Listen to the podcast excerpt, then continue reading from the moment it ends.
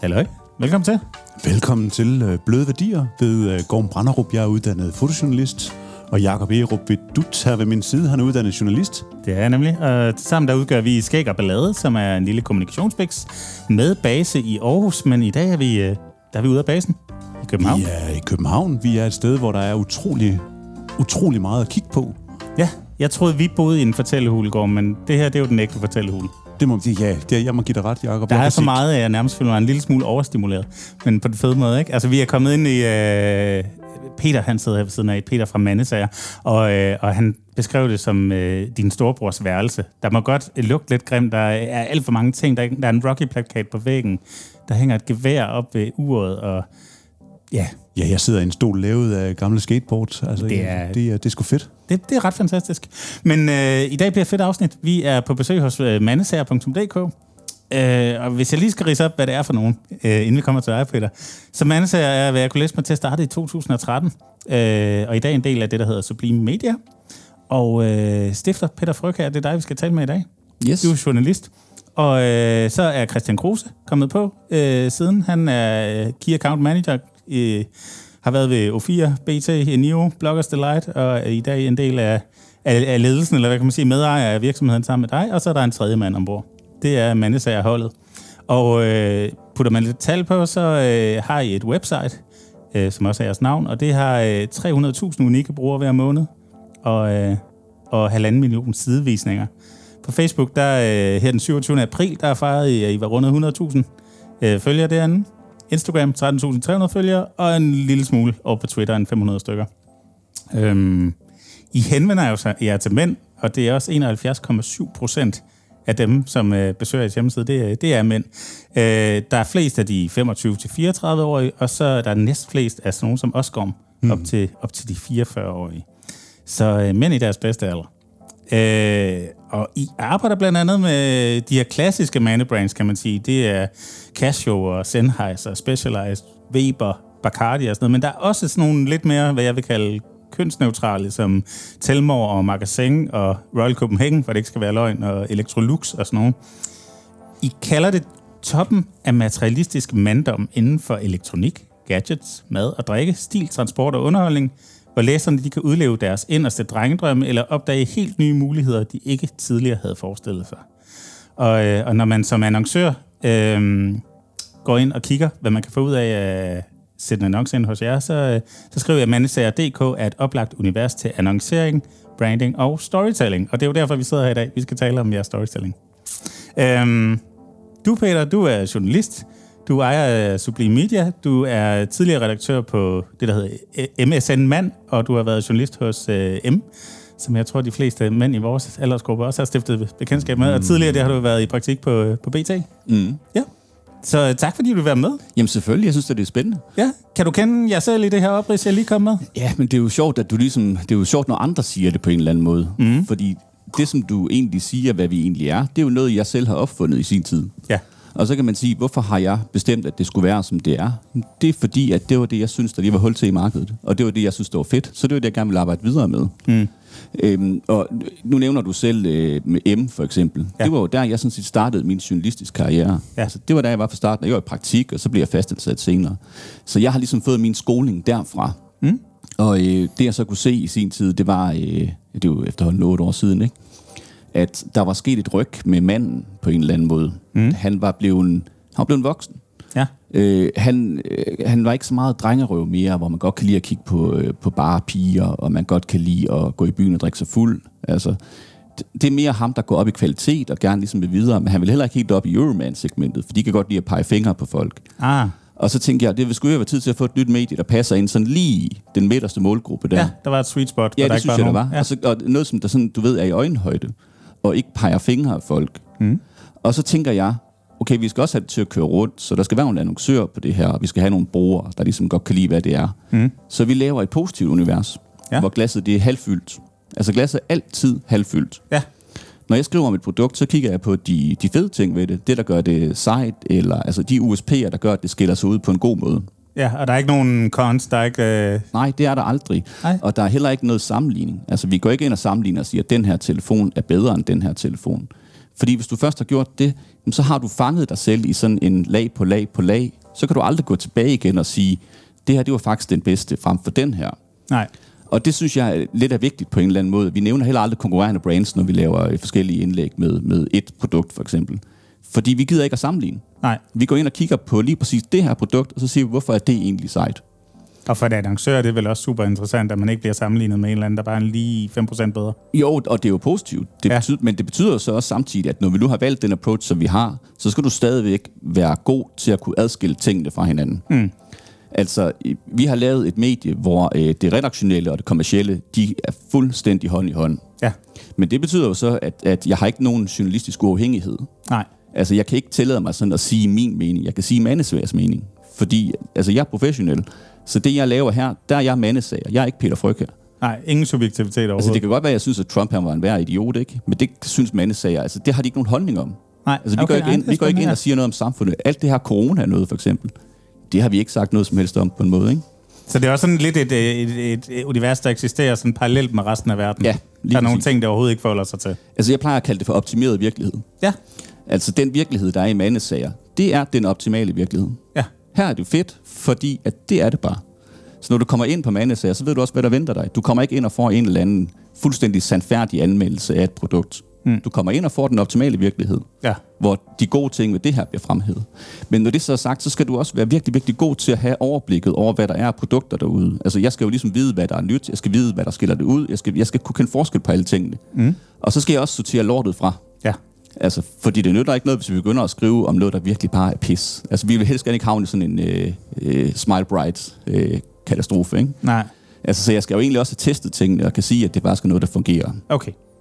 Og så er der altid den Har I, der... må jeg ikke lige afbryde? Øh, har I prøvet det? Altså har I taget noget ind og testet det, og så viste det sig, at det var faktisk noget værd lort, så det kunne I ikke... Øh... Det sker hver uge.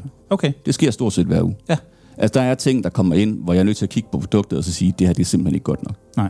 Men så kan man altid, der er altid sådan en, en ekstra øh, dimension i det hele. Du kan altid sige, god til prisen.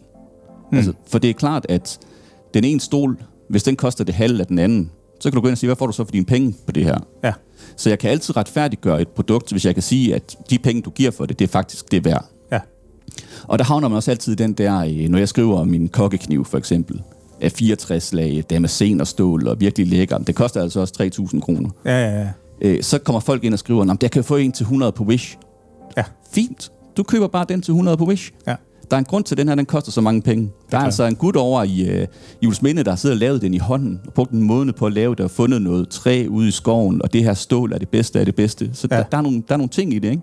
Altså, altså, mens du siger det, der sidder jeg jo faktisk og kigger på kokkekniv, der er boret ned i jeres tv-bord her Ja, lige Er, foran. det- er det dem? Det er dem her. Er det dem? Yes. Ej, de er super smukke. Og det er jo lidt, jeg synes også, det er lidt fedt, fordi altså, I har jo haft tingene i hænderne. Mm. Som du også sagde, inden vi gik trykket på den store røde øh, record-knap, at, at, at det er vigtigt for jer, at der kommer nogle ting ind, som ja. Ja. I simpelthen kan tage og føle på, og ellers er det, er det enormt svært at beskrive dem.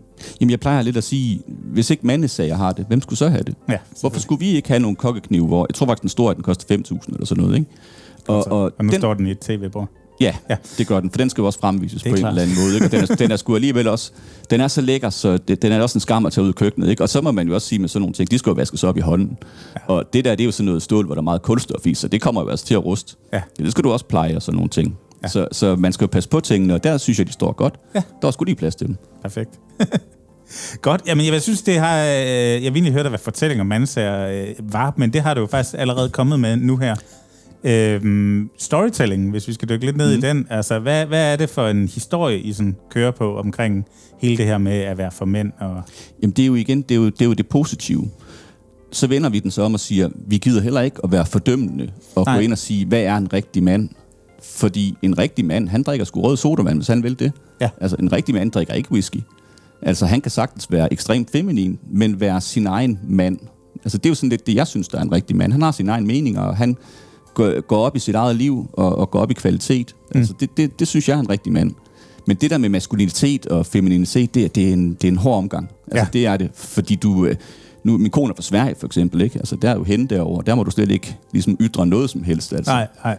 Og modsat, så, så synes jeg også, det bliver sådan... Øh, det bliver sådan forkert, at man dyrker det der med at være mand på en eller anden måde. Jeg synes jo, det er forkert, at mænd de skal gemme sig henne i den lokale klub, hvor de kan stå, nu kan vi være mænd, og vi kan stå derovre og ølfisse og hornmusik. Ikke? Ja, ja. Fordi det behøver du slet ikke. Altså, du, du, du skal ikke have en man cave ned i kælderen. Du skal du da ej. Du skal da have den op i stuen. Det er da der, din man cave den er. Ikke? Du skal ikke gemme dig selv som mand på en eller anden måde. Fedt. Jeg tror, vi vender tilbage til de der konflikter. Jeg tror lige, vi skal have et stykke med Aarhus, som er vores lille jinx her. Så kan du også få lov til at lytte til sådan en.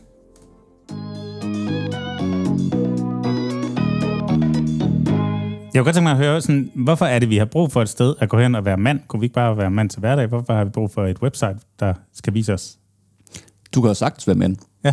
Det, du har brug for som mand, det er en, øh, det er en sej storbror. Ja. Altså, og vi vil hellere være den seje storebror, end at være den råbende lillebror, for han er pisse irriterende.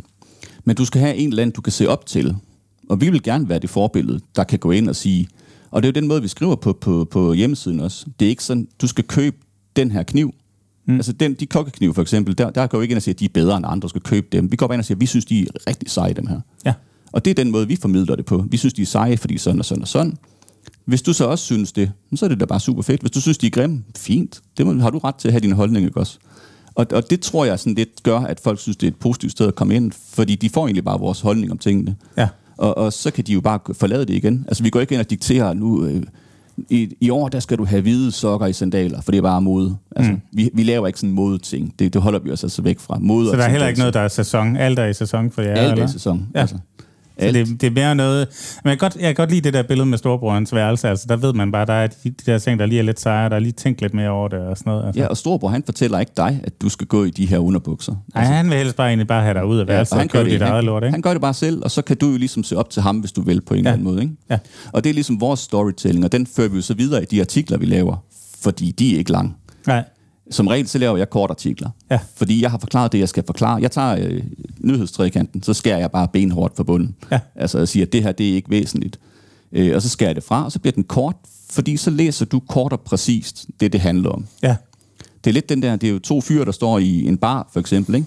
Og så siger den ene til den anden, jeg, ved, jeg så skulle lige den her fede video med den her nye Porsche-båd. Super fed, vil du se den? Ja, lige vis den. Bum, videre til det næste. Ja. Altså, jeg gider ikke bruge så lang tid på at sidde og lave mega lange artikler, bare for det skal lære dig. Altså, det Nej. synes jeg er jo nødvendigt. Er det, er det en mandemåde at kommunikere på? Det, det der med, at det skal være kortet til støvler? I, det tror jeg da i høj grad, det er. Mm. Det er jo også ligesom den der med kvinden, der går ind i butikken, og hun zigzagger rundt over det hele. Manden, han går hen og henter de mælk, han skal have, og så forlader han den igen. Og sådan tror jeg også, at mænd bruger medier i høj grad. Altså, jeg tror, du... Det kan være lokumsunderholdning, for eksempel. Men nu ja. vil han gerne have et eller andet, der lige kan distrahere ham i to minutter, og det skal være positivt. Og det, det kan du få der. Men er I ikke bange for at stå, støde panden direkte ind i alle de stereotyper, der ligesom er? Eller gør I det bare med oprejst pande, havde jeg nær sagt? Jamen, altså, stereotyper, hvad, hvad er det for nogle stereotyper? Jamen det, du siger, at manden han går direkte hen og tager mælken. Altså jo, det gør nogen mænd, men der er vel også andre, ikke? Og, og der er vi tilbage ved hele det der humlen i konflikten mellem mænd og kvinder. Ja. Også? Fordi det er jo, der er jo forskel på mænd og kvinder. Ja. Men det er klart, at man, man generaliserer hurtigt. Og det kommer du altid til på en eller anden måde. Det er jo derfor, når jeg sidder og skriver om en ny Weber-grill for eksempel, så er det jo fordi manden, han griller. Ja. Men gør han nu også det? Altså, øh, kvinder griller også. og Det kan du se, vi har jo øh, 30% kvinder på websitet. Mm. Mm. Altså lige meget hvilket website du lavede, og så, øh, jeg hader kvinder, hold dig væk for helvede.dk. Altså, de vil stadig være der. Det er klart. Og der er mange, der skriver også, hey, jeg er kvinden, jeg kan godt følge med her sådan lidt. Men det er jo igen det med journalistik og, og storytelling. Du er nødt til at vinkle. Altså, Ja, min lille søster vil også gerne ind på Storbrors værelse. hun vil også gerne derind. imellem. Ja. Altså, vi hedder mandesager, fordi at det egentlig er mandigt, og det er ligesom det univers, man er i. Men det er da klart, det er da også dragende for kvinder. Altså, Ja. altså jeg sidder der også nogle gange derhjemme, så ser jeg da også øh, Beverly Hills Housewives, eller hvad det nu hedder. Selvom det egentlig er til kvinder. Men jeg synes sgu egentlig, det er meget underholdende at sidde og kigge på, altså. Det var en breaking lige der. jeg skal lige høre, altså de her øh, korte, korte ting her, I laver Ja. så, altså, har I målt på det, at, at de skal have den længde, eller er det bare også en mavefornemmelse ind til benet? meget af det, jeg laver, det er mavefornemmelse. Øh, det er udarbejdet ud fra en mavefornemmelse. Så sidder vi og analyserer på det senere og ser, hvordan time spent på siden for eksempel, bliver den egentlig meget højere, hvis artiklerne er længere. Og det gør den til en vis grad, men det bliver ikke vanvittigt meget højere. Og vi vil jo også gerne have flere sidevisninger. Så manesager er lidt ligesom sådan en Michelin-restaurant. Altså vi har 15 forskellige små retter på menuen. Dem kan du bare nappe, i stedet for at vi får en kæmpe stor bøf på tallerkenen og spiser den. Altså jeg vil hellere have, at folk de læser om 10 forskellige ting, end at de bare går ind og læser en lang artikel.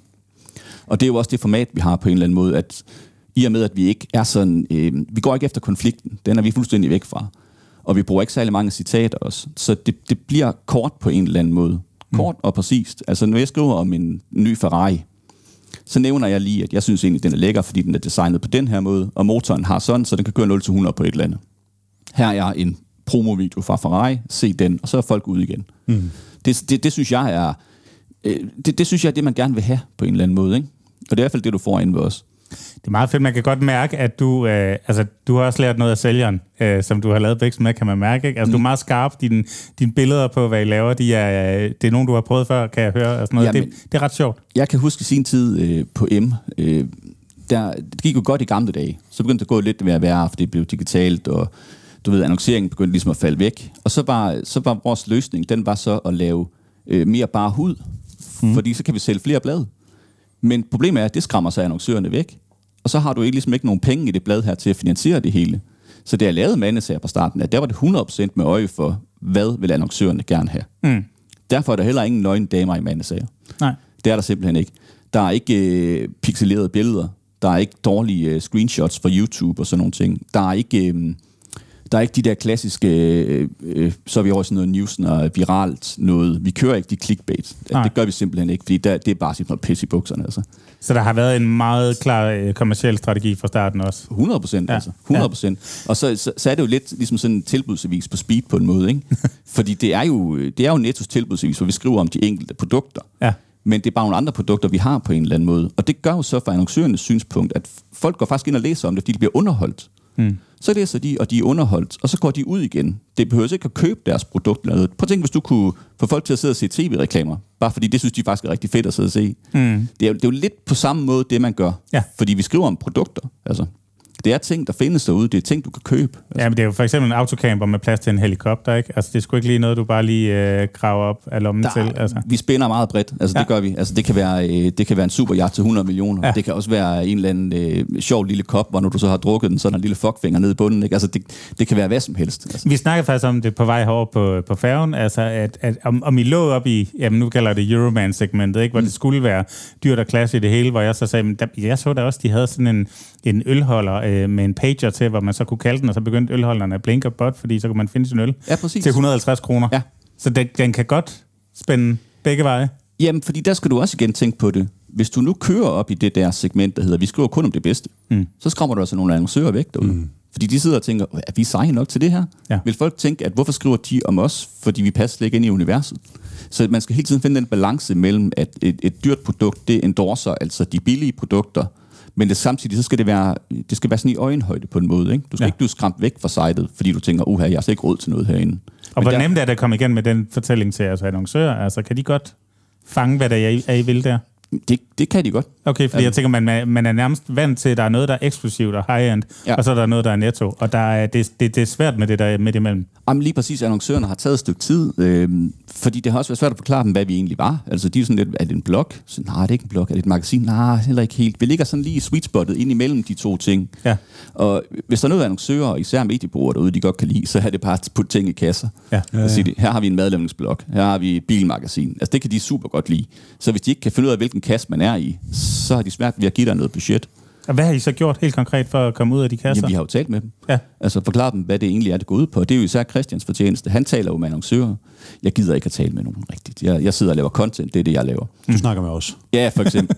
og så, øh, så, så, snakker han jo med dem, og han, han kender jo hele branchen. Han har arbejdet som sælger i mediebranchen i 30 år, altså. Så han ved ligesom, hvad det handler om. 30 nu, det var måske 25 eller 20, det kan også godt være. Han er ikke så gammel. Der kommer et eller andet flyvende gennem ja, kan godt se ja. Så, så han, han kender han kender bloggerindustrien, og han kender mediebrugerne, og han kender annoncørerne derude simpelthen.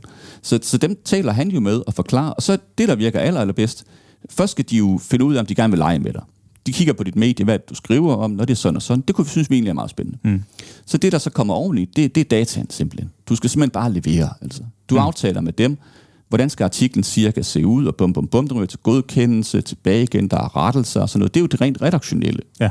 Og det ser jeg jo lidt sådan en til en. Det kan vi sgu alle sammen finde ud af at lave godt. Altså, der er 14-årige piger, der kan tage pisse gode billeder og lave ting. Det, sådan er det. Det er folk dygtige til. Mm. Men hemmelig hemmeligheden, den er så at rapportere tilbage igen. Ja. Så, så skal du fortælle dem, okay, hvor mange har læst den her? Hvor lang tid har de brugt derhen? Hvor mange har klikket sig videre fra dit site? Fordi det er hele den data her, der er afgørelsen. Altså, tænk, hvis du, hvis du nu laver en tv-reklame, så koster det jo ikke penge at lave selve reklamen. Det koster at få den vist på tv. Mm-hmm. Og det er jo det, vi ligesom også gerne vil vise dem derude. Du får altså alle de klik her ud fra det. Al den eksponering, du får, hvor mange har set den på Facebook. Hvad der er interaktioner på Facebook. Alt, alt det, det skal rapporteres videre. Ja. Og når først du begynder at vise de her gode resultater, så kommer de igen. Ja. Altså, så ved de cirka, hvad de får, ikke? Og det, det er ligesom det, der er hemmeligheden, for det har været meget i, især med alle bloggerne, der kom frem lige pludselig, ikke? Mm-hmm. Der var jo sådan lidt en bombe under hele det marked, fordi så fandt de lige pludselig ud af, at de, der var sgu ikke rigtig nogen, der så det her. Altså, Nej. øh, og, og det er jo ligesom også hele hemmeligheden, det er, at folk skal se det her. Altså, ellers så nytter det ingenting. Men, men, men den her, den her dem, dem, som Jakob, nu har jeg ikke lige selv set den, som, som man kunne fløjte efter til, en, hvad var den, halvanden hundrede Ja. Bliver den taget godt imod, og, og er de glade for den data, som I giver tilbage ved at have, have nævnt dem inde på mandesager? Jamen, det er jo faktisk ikke en, der... Der har ikke været noget øh, aftale med dem eller noget som helst. Det var en, der synes det var lidt spændende, og så skrev jeg om den. Øhm, og det har vi også. Det har vi rigtig mange ting, hvor jeg egentlig bare synes, den er fed, den skal vi have ind, fordi vi skal selvfølgelig også have robrødet ind på siden. Vi kan ikke bare leve af ting, der er sponsoreret derinde. Det, så bliver det, et, det bliver for meget simpelthen. Det kan brugerne ikke tage imod. Så vi har jo altså de, langt de fleste artikler er nogen, som jeg skriver, fordi vi skal have noget content ud og leve af folk derude. Så sådan en som den for eksempel, det, det, er, jo, det er jo meget, vi er jo, øh, vi er jo drevet af de sociale medier. Mm. Altså vi får vores trafik fra Facebook, hovedsageligt. Og det er fordi, jeg, jeg ikke har gået så meget op i SEO. Øhm, så, så det betyder, at de produkter, vi skal have ud og leve, de svinger utrolig meget trafik. Altså det, den ene, den kan fuldstændig gå amok. Den, den får øh, 50.000 læsninger, og så er der en, den får 100 læsninger. Mm. Altså det kan, det kan svinge afhængig af produkter.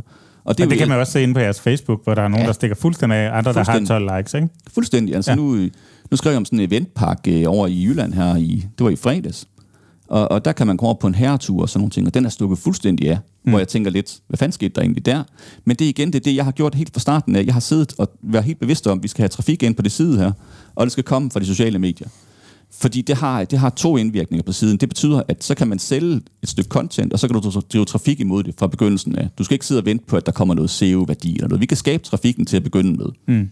Men det betyder så også, at du skal smide branden på de bål her hele tiden. Ja, hvor mange altså, øh, opslag kommer I med? Jamen, det er meget forskelligt. Men det, det er jo- nogle gange sådan noget et par stykker dagligt nærmest. Er det ikke? Der kommer altid noget på. Altså, ja. altid. Hver dag kommer der content på. Nogle gange kan det være 10 stykker content, nogle gange kan det bare være en enkelt. Altså. Alright. Det er meget forskelligt, ikke? Og det er ikke skemalagt overhovedet? Det er... Jo, jeg kører, altså jeg har jo en stor redaktionel plan, Ja. som jeg kører på ugebasis og ser, hvad skal der på, hvornår. Alle artikler, nogensinde er publiceret på Manasag, dem har jeg i et ark over på computeren. Okay, fedt. Og dem samler jeg, og så kan jeg se, hvad skal der på mandag, hvad skal der på torsdag, fredag og sådan nogle ting. Fordi der er jo også evergreens, som man ligesom ved, den er ikke nyhedsbaseret, den her. Men så kommer der lige pludselig en ny trailer ind, for eksempel. Så har Jason Statham lavet en ny actionfilm. Ikke? Den trailer, den, den skal bare pushes ud med det samme. Ikke? Og så laver jeg jo planen om hen ad vejen. Så altså, jeg har en, en, en redaktionel plan for mandesag, hvad bliver der publiceret hvornår. Og så har jeg en for de sociale medier. Altså, hvad skal der på Instagram der, hvad skal der på Facebook der. Kan du godt holde fri så? Fordi jeg tænker, man kan vel også sidde derhjemme i sofaen, og så lige pludselig så siger der et eller andet ind på Twitter, der er bare sådan, det skal, det skal ud nu. Ej, jeg er blevet bedre til at holde fri. Ja. og det, det er Christian, der siger til mig, nu skal du fandme holde fri. Ikke? Ja. Men, øh, men jeg må da indrømme, de otte år, jeg har været i gang nu, altså jeg har jo siddet på min øh, bryllupsrejse over i Thailand, der har jeg jo siddet med computeren hele tiden, ikke? Da min ældste dreng han blev født seks uger for tidligt op i Jørgen, der sad jeg jo oppe på sygehuset. Der var vi deroppe i, jeg tror vi var der i tre uger. Der sad jeg med computeren i sengen. Altså. Øh, det var lidt mærkeligt, da han lige var blevet født, der, der går jeg ud fra, og han skal lige hen i noget med, med sygehuspersonalet. Ikke? Og så går jeg ud, og så, så er det første, jeg tænker, jeg skal lige se, hvad er trafikken egentlig på mandesager, ikke?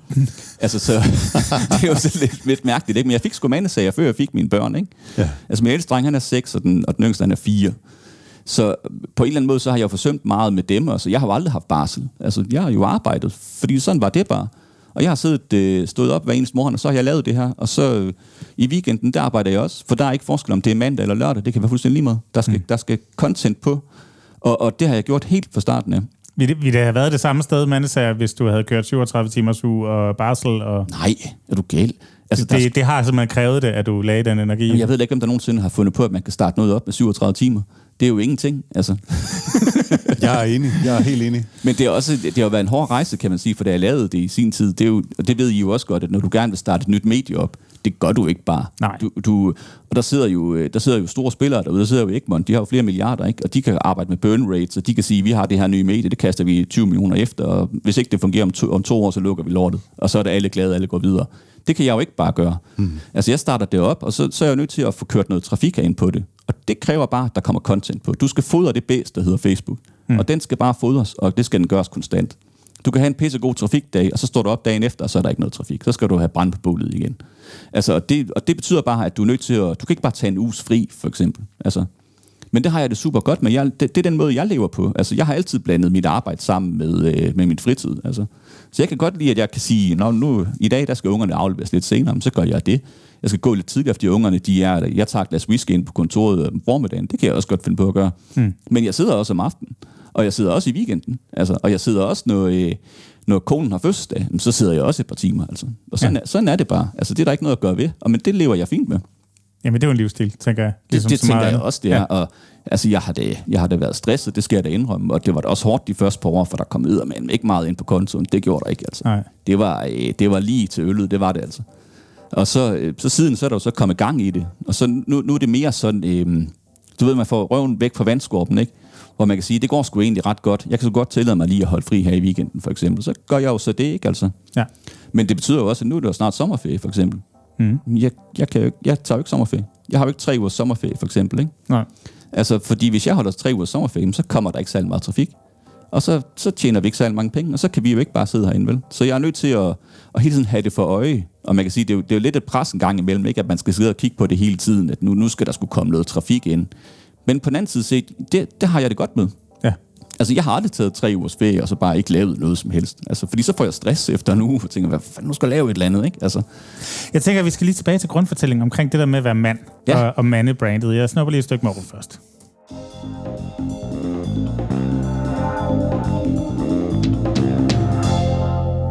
Fordi øh, jeg kunne godt tænke mig at høre, hvad betyder det egentlig for dig og for Christian, at det her det handler om mænd? Kunne I have lavet det her omkring noget andet, eller er det vigtigt for jer, at det handler om at være mænd? Man kan sige, at jeg har ikke nogen sådan personlig agenda for, at jeg skal gøre noget godt for, for folks manddom derude, eller at jeg gerne vil have, at mænd skal hæve sig foran, frem for kvinder. Eller det har jeg overhovedet ikke noget med at gøre. Nej. Men det er, fordi jeg selv er mand. Altså. Ja. Så det kommer meget naturligt for Det vidste mig. du noget om? Ja, det vidste jeg sgu noget om. Og der, folk siger hele tiden, hvornår laver I kvindesager? Kvindesager. Så, så det kommer vi nok aldrig rigtigt til, fordi mm. det ved jeg ikke så meget om. Altså, man kunne godt lave sådan en kopi, og så køre på de samme ting, så bare noget andet content, for eksempel. Ja, man kunne vel godt bare branch out, og så finde øh, de to-tre bedste det, inden for det, og så... Det kunne man sagtens, altså. Ja. Men det her, det er, det er fordi, det ved jeg simpelthen noget om. Altså, jeg har siddet de sidste 20 år, og så skrevet om ting til mænd. Ja. Altså, og jeg ved, hvad der fungerer på... Øh, altså, jeg har siddet og analyseret så meget på Facebook og på content, og hvad der fungerer, hvad der ikke fungerer. Og jeg har set den her udvikling i mændene. Så jeg ved, hvad der virker. Mm. Og jeg ved noget om produkterne, fordi det går jeg op i. Altså, jeg har altid været ekstremt materialistisk. Det skal ja. jeg da ærligt indrømme. Da jeg var lille, så fik jeg på nye Predator-fodboldstøvler, og så lå jeg fem timer og bare kigge på dem og tænkte sådan, hvad kan de gøre? Og så nogle ting, ej, hvor er de fede. Og, altså, jeg har altid gået mere op i udstyret end selve handlingen. Ja. Altså, når man, når man spiller golf, så, så kan jeg bedre lige at købe ny jern, end jeg kan lige at stå på driving range. Ikke? Jamen, det, var, det første, vi skrev til os, det var sådan, at vi så mangler noget podcastudstyr, så må I lige sige til, fordi ja. det er jo også en udstyrsport, ikke? Ja, jamen, jeg, jeg elsker udstyr, ja. altså, og det, det er det, jeg går op i. Ja. Og jeg kan sidde og beundre et eller andet, bare fordi jeg synes egentlig, hold kæft, det er egentlig godt tænkt det der, og det er godt fundet på, og så kan jeg bare sidde og fantasere om det på en eller anden måde. Mm. Så jeg tror måske mere i, i stedet for, at det så er, er mænd lige frem. Jeg tror mere, det er den der materialisme, jeg gerne vil give videre på en god måde. Fordi jeg synes, du kan sagtens have positiv materialisme. Ja. Der er mange, der går rundt og... Det er ikke lige tidsånden, Peter, er det? Nej, det forstår jeg udmærket godt. Men det hele pointen er, at alle de ting, jeg har, alt det, vi har herinde på kontoret, det er fede ting. Ja. Hvis det brændte ned i, i morgen, det her, så kommer jeg videre. Fordi det betyder ikke noget for mig alligevel. Det er, ikke, det, der, det, det er ikke tingene, der definerer mig. Altså, jeg skal nok definere tingene. Og det, det er det samme derhjemme. Jeg synes jo, det hele det der forbrugshelvede, det er jo en ting, vi aldrig reklamerer for, det er jo kviklån. Det, det vil jeg simpelthen ikke røre ved. Jeg synes, det er forfærdeligt. Ja. Øh, hvis ikke du har råd til det, så skal du lade med at købe det. Mm. Og, og, og det synes jeg generelt er lidt sørgeligt derude, at folk de føler, at de skal have ting. Jeg synes jo, det er sørgeligt, at en person føler, at han skal have en kokkekniv til 5.000, hvis han ikke har råd til den. Ja. Mm. Det synes jeg jo, det, det, det er jo en dum måde at tænke på, ikke også? Har du råd til den, så køb den der for guds skyld, altså. Ja, hvis den gør dig glad, ikke? Altså. Præcis, men ja. jeg, har, jeg har mere respekt for hende øh, singlemoren ude i Brøndby, der bor i en etværelseslejlighed med tre børn, som lever, som hun kan, for det har hun råd til, end jeg har for ham, der kører rundt i en eller anden uh, leaset Porsche herinde, der skylder penge væk til Gud og hver mand. Altså, det har jeg meget mere respekt for. Ja. Så jeg tror, det er den der materialisme, det er den, det er den jeg godt kan lide, altså, og det er den, jeg dyrker på en eller anden måde. Mm. Altså, jeg synes jo, jeg synes, at tv, det kan være flot, når det er slukket. Altså, jeg elsker tv. Jeg synes, de er flotte at kigge på, altså. Der er også mange af de ting, I har her, som altså, ligger højt på den æstetiske skala, ikke? hvor det bare er, uh, uanset om man bruger dem eller ej, de er også bare pæne at se på. Altså, det... Det, og det er jo det, jeg, nogle gange så fortæller jeg, det, øh, så laver jeg manus. Nå, I skriver om sådan nogle gadgets. Altså, jeg kan ikke lide ordet gadgets. Og jeg Nej. Ved godt, at vi har en kategori, der hedder gadgets, fordi det er jo ligesom, hvad det er. Ja. Men en gadget er jo egentlig en ubrugelig ting. Og folk, de leder altid tankerne hen på sådan et eller andet... Øh. Jeg skrev om den ultimative gadget på et tidspunkt. Det er den The Useless, useless Box. Og det er den, der kommer op og trykker på en Ja. knap, og så går ned igen. Er det ikke Præcis. sådan? Ja. Fordi den kan ikke noget. Nej. Det, det, det er en gadget. Altså, det er fuldstændig en gadget. Men en kokkekniv er jo ikke en gadget. Det er et værktøj. Altså. Så jeg synes, det er, sådan, det er sådan meget, man skal skelne imellem, hvad det egentlig er og sådan noget. Og En fidget spinner, det er jo en gadget. Den kan du ikke rigtig bruge til særlig meget. Den kan du sidde og afstresse lidt med. Men der er så mange ting, som rent faktisk er seje og brugbare, mm. som du ikke rigtig vidste, du manglede alligevel. Og det kan, det kan jeg jo godt lide, altså. Men, ja. Ja, så er det også, altså, der er også mange æstetiske ting herinde. Nu sidder jeg og kigger mm. på de her fine maljekopper herovre, som er sådan lidt maritime, og der er en svale, og der er nogle forskellige ting. Altså, ja. jeg synes, det er fedt at kigge rundt. Altså, og det er jo fedt, du siger det, for det er jo hele pointen herinde. Ja. Altså, jeg har altid haft den forestilling om, at mit kontor, det skulle være lidt ligesom, I ved, øh, Kaiser Sose, The Usual Suspects, Ja, ja, ja, der til ja. allersidst, hvor han så lige vender sig om og ser den tavle der, hvor han sidder bare, og han har fundet på det, og det, og det, og det, og det. Jeg vil gerne have, når vi har møder herinde, så sidder vores kunder, og de sidder og kigger rundt, og så, nej, den er da også fed, den da heller ikke- Nej, jeg har ikke set, det der, er det lavet af Lego, det der, eller hvad? Altså, sådan nogle ting vil jeg jo gerne have frem, for det synes jeg er fedt, altså. Og det er jo hele hemmeligheden, det er jo at kunne fremvise mange ting, uden at det bliver rodet. Altså, det, det er sådan lidt svært på en eller anden måde. Så der bliver også lidt rodet herinde. Men det er, jo, det er jo for at have mange ting på en måde, ikke? Det var der også på Storbrors værelse, tænker jeg. Der var lidt rodet, det kunne da godt være. Der lugtede også af helvede til. Men, men hvem definerer, at det her det er en mandesager ting, og det her det er ikke en mandesager Det gør jeg. Du er den, og du tager det fulde ansvar. Fuldstændig. Ja. Altså, og, det, og det igen det, når jeg kigger på forskellige produkter. Jeg, har, jeg kører nogle, nogle feeds, hvor jeg ser på nyheder fra andre sider. Der er pressemeddelelser, der er lidt sociale medier. Jeg sidder og kigger sådan rundt på det hele og sådan noget. Og så laver jeg sådan en shortlist. Altså, jeg ser jo, jeg ser jo tusind nyheder om dagen, altså minimum. Men jeg udvælger måske fem af dem. Altså, det er kun fem af dem, jeg kan bruge. Mm. Og så, så kigger jeg på dem og siger, hvad er det egentlig, der gør den her spændende? Er det, er det fordi, den er sej? Eller er den bare æstetisk flot at se på? Er det fordi, den er utrolig smart? Eller hvad kan den egentlig, den her? Øh, og, og så tænker jeg, det skal jeg formidle videre. Og så kombinerer jeg det så selvfølgelig med, hvad jeg ved om brugerne. Mm. Hvad de tager imod derude. Fordi det er jo også... Nu for eksempel, jeg har skrevet en del om trailers til Game of Thrones. Mm. Jeg har sgu aldrig set Game of Thrones. Men jeg ved, at, at brugerne, de elsker det derude. Ja. Altså, så det er jo sådan lidt det der med at tage den der redaktionelle rolle på dig på en eller anden måde og sige, det er jo ikke mig, der kommunikerer. Det er jo mandesager, der kommunikerer. Og det bestemmer jeg jo 100%. Men tilføjer det så produktet en værdi at være featured på mandesager? Er det et uh, hederstempel på en eller anden måde? Ja, det håber jeg, det er. Ja. Har I oplevet, at der er nogen, der sådan har efterspurgt? de- Altså selvfølgelig annoncørerne, det er en, en Ja. side af sagen, der, de ved, der er mange, der ser det, men altså der er også noget med, at når man går ind og siger, at det her det er en mandesag, ting, så, mm. så har vi fået en, en vis placering. Jamen altså, vi får mange henvendelser fra folk derude, som siger, kunne vi få jer, vores produkt ind hos jer og sådan nogle ting, ikke? Ja. Altså, det er der mange, der gerne vil. Alright. Så jeg går ud fra det, øh, eller sådan et godt stempel, ikke?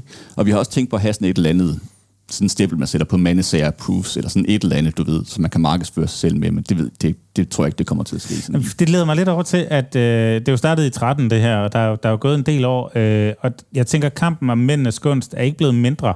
Øh, så er der unboxing-videoer på YouTube, mm. og så er der folk, der sælger skægprodukter, det er noget, vi ved om, Ja. i, øh, i, i vildskab, ikke? Mm. Og sådan noget. H- Hvordan har den udvikling været? Altså, har I, har I startet som sådan en, en loner, måske sammen med noget M og noget Euroman, og så er det bare gået amok siden derfra, eller?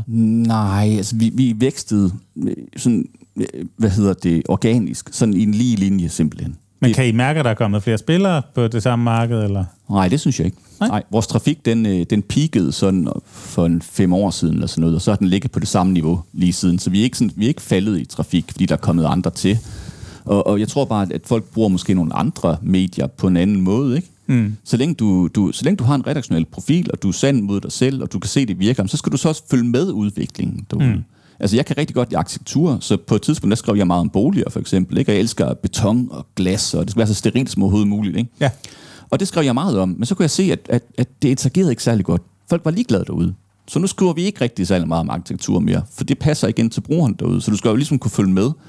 Og det var det, jeg kunne se med nogle af de gamle mandemedier. De kunne ikke følge med simpelthen. Nej. At de kunne ikke se, at der var sket noget med mændene derude. At nu var det ikke sejt at være fuld i byen mere. Og, og stripper og luder og hvad det nu skal være. Men det var ikke sejt mere. Altså, Så der er vi igen tilbage i Peters mavefornemmelse. Ja, det er i hvert fald det, jeg sådan kunne fornemme. Altså, Ja. Nu skal der ske noget nyt, og man kan sige, at det mandesager, det er i dag, det er vidt forskelligt fra, hvad det var til at begynde med. Altså, Ja. det, der, er sket, der er også sket en udvikling med mandesager. Altså, jeg kan jo se, hvad, der, hvad folk de godt kan lide derude, og så følger jeg med, og sådan, øh, du ved, tilpasser mig de behov, der nogle gange er. Prøv, prøv lige at, at føre mig op igennem den lynudvikling der, eller hvad kan man sige, udvikling ganske kort. For eksempel, øh, da jeg lancerede mandesager i sin tid, der var der ingen videoer på sitet. Altså, vi embeddede ikke YouTube-videoer, fordi det synes jeg ikke lige, det, det så ikke så pænt ud. Nej. Der var det bare ren, øh, flotte billeder af produkter. Men det gjorde jo så for eksempel, at sådan noget som filmtrailers, det kunne vi jo ikke skrive om. Nej, det vil være lidt fæsen uden selve Ja, traileren. ja. Men, så det kom så til lidt senere. Så nu har jeg sådan lidt en politik om, at hver gang jeg laver en artikel, så skal der være en video på den. Ja. Fordi en video, den beskriver det ligesom lidt bedre, end hvad jeg kan gøre. Ikke? Øhm, og det er jo en, en stor udvikling, der så er sket hen ad vejen. Og jeg kan huske, øhm, jeg, jeg synes jo også, knive er utroligt fascinerende. Altså, jeg elsker knive. Jeg synes, de er flotte at se på, og det er et fedt værktøj og sådan nogle ting. Og det er det, jeg ser, for jeg ser et stykke værktøj. Men jeg må også erkende, at der er nogle folk derude, de ser det jo som et våben. Mm. Så derfor så skriver vi heller ikke rigtig om knive mere. Nå, Der, øh, på et tidspunkt, der lavede jeg sådan en artikel, hvor øh, det var et bæltespænd, der havde en kniv i sig. Og Ja. ja. det synes jeg var pisse smart, så kunne du have den med og sådan nogle ting. Folk, de blev rasende. Altså, mm. det var fordi, den tager du med i nattelivet og sådan nogle ting. Og det kunne jeg sgu egentlig godt se. Det var fandme ikke helt i orden, det der. Så den slettede jeg, og så holder vi os væk fra sådan nogle ting. okay. Altså, jeg kan også godt lide pistoler og våben. Altså, det er fordi, jeg respekterer dem. Altså, jeg synes, det er, det er værktøjer. Men jeg kan godt se, det, det er våben. Men I, I ligger jo lidt og surfer på uh, shitstorm-bølgen. Altså, jeg tænker, det, man kan hurtigt blive skyllet om kul. Fuldstændig, altså fuldstændig. Og er derfor så, jeg holder øje hele tiden, ikke? Altså, Ja. Og jeg kan jo se, når der begynder at vende sig om stemning mod et eller andet, så begynder jeg jo at reagere. Det kan for eksempel være, jeg kan godt finde på at skulle kommentarer, for eksempel. Ja. Det kan jeg sagtens finde på, fordi det bestemmer jeg sgu, det er min ret. Øhm, så, og så kan jeg jo se, nå okay, det emne synes folk måske var lige hårdt nok. Den prøver vi lige at holde os lidt væk fra den der, ikke? Og så jeg retter sådan hele tiden til at finde den balance der. Mm. Men igen, det er jo også lidt med mavefornemmelser. Det er det jo. Altså, jeg sidder jo og tænker, det er nok ikke helt i orden lige at lave den. Og så holder vi os væk fra den. Altså, vi vil gerne, vi vil gerne være ordentlige. Og der er også sådan noget med Facebook, for eksempel. Øh, det er jo, når du laver en konkurrence, så må du jo ikke have som en, øh, hvad hedder det, så, må, så, må, skal du ikke, så skal du ikke tagge en ven for at deltage i konkurrencen. Det må du jo ikke. Det er jo, det er jo ulovligt ifølge Ja. Facebook. Så det gør vi ikke, selvom jeg ved, at konkurrencen den kan stikke fuldstændig af, fordi så kommer der så mange flere mennesker. Men det tør jeg jo ikke gøre, fordi så får vi lukket vores Facebook-side. Men jeg kan se, at alle andre, de gør det derude. Mm. Og fred være med det, det må de gøre, hvad de har lyst til, men vi gør det altså ikke. Vi holder os simpelthen øh, på den fuldstændig rigtige side af alt det der. Men netop med Facebook, der har jeg lagt mærke til, altså på nogle opslag, der opnår I faktisk ekstremt mange kommentarer. Mm. Og der er sådan en, en ret sjov øh, vridning af i forhold til, at der kan være måske færre likes, men, men, men rigtig mange kommentarer. Ja. Øhm, og ofte der er jo folk, der går ind og tagger andre, netop som du siger, yes. og ligesom viser produktet til dem. Det kan være deres venner, eller deres kærester, eller hvem det nu kan være. Ikke? Altså skal vi ikke have den her jagt og tage mm. på ferie sammen? Øhm, er det, er det jeres sådan read-strategi, eller hvordan arbejder I med det her med at blive... Det er jo en del af der, jeres kunders selvfortælling, eller jeres brugers selvfortælling, Ja. at de siger, det her, det passer på mig og mit selvbillede. Det er 100% vores strategi. Ja. Altså, når jeg, jeg smider ikke noget på Facebook, uden at jeg har en eller anden strategi med det. Altså, og det er jo det med, når du har... Hvis vi har 100.000 på vores Facebook-side, så når du smider et post på, så jo flere, der klikker på det post der, jo flere kommer det ud til inden for din side. Mm. Jo flere, der interagerer ved at like eller tagge en anden, jo flere kommer det ud til uden for din side. Og altså dem inden for vores side, dem skal vi nok nå på en hel måned. Dem er interesseret i, dem der ligger uden for vores side. Mm.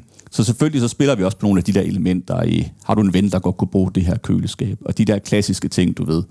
Men der er også, der er også nogle artikler, der, der, der er den bare hardcore, fordi jeg gerne vil have klik. Mm.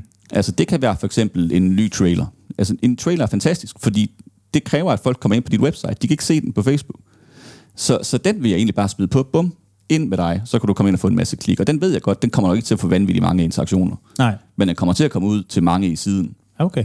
Og så når vi kører konkurrencer for eksempel, så laver vi som regel med et billede for eksempel. Fordi så skal man kommentere på det, så det får rigtig mange interaktioner, og så er der mange uden for siden, der ser det.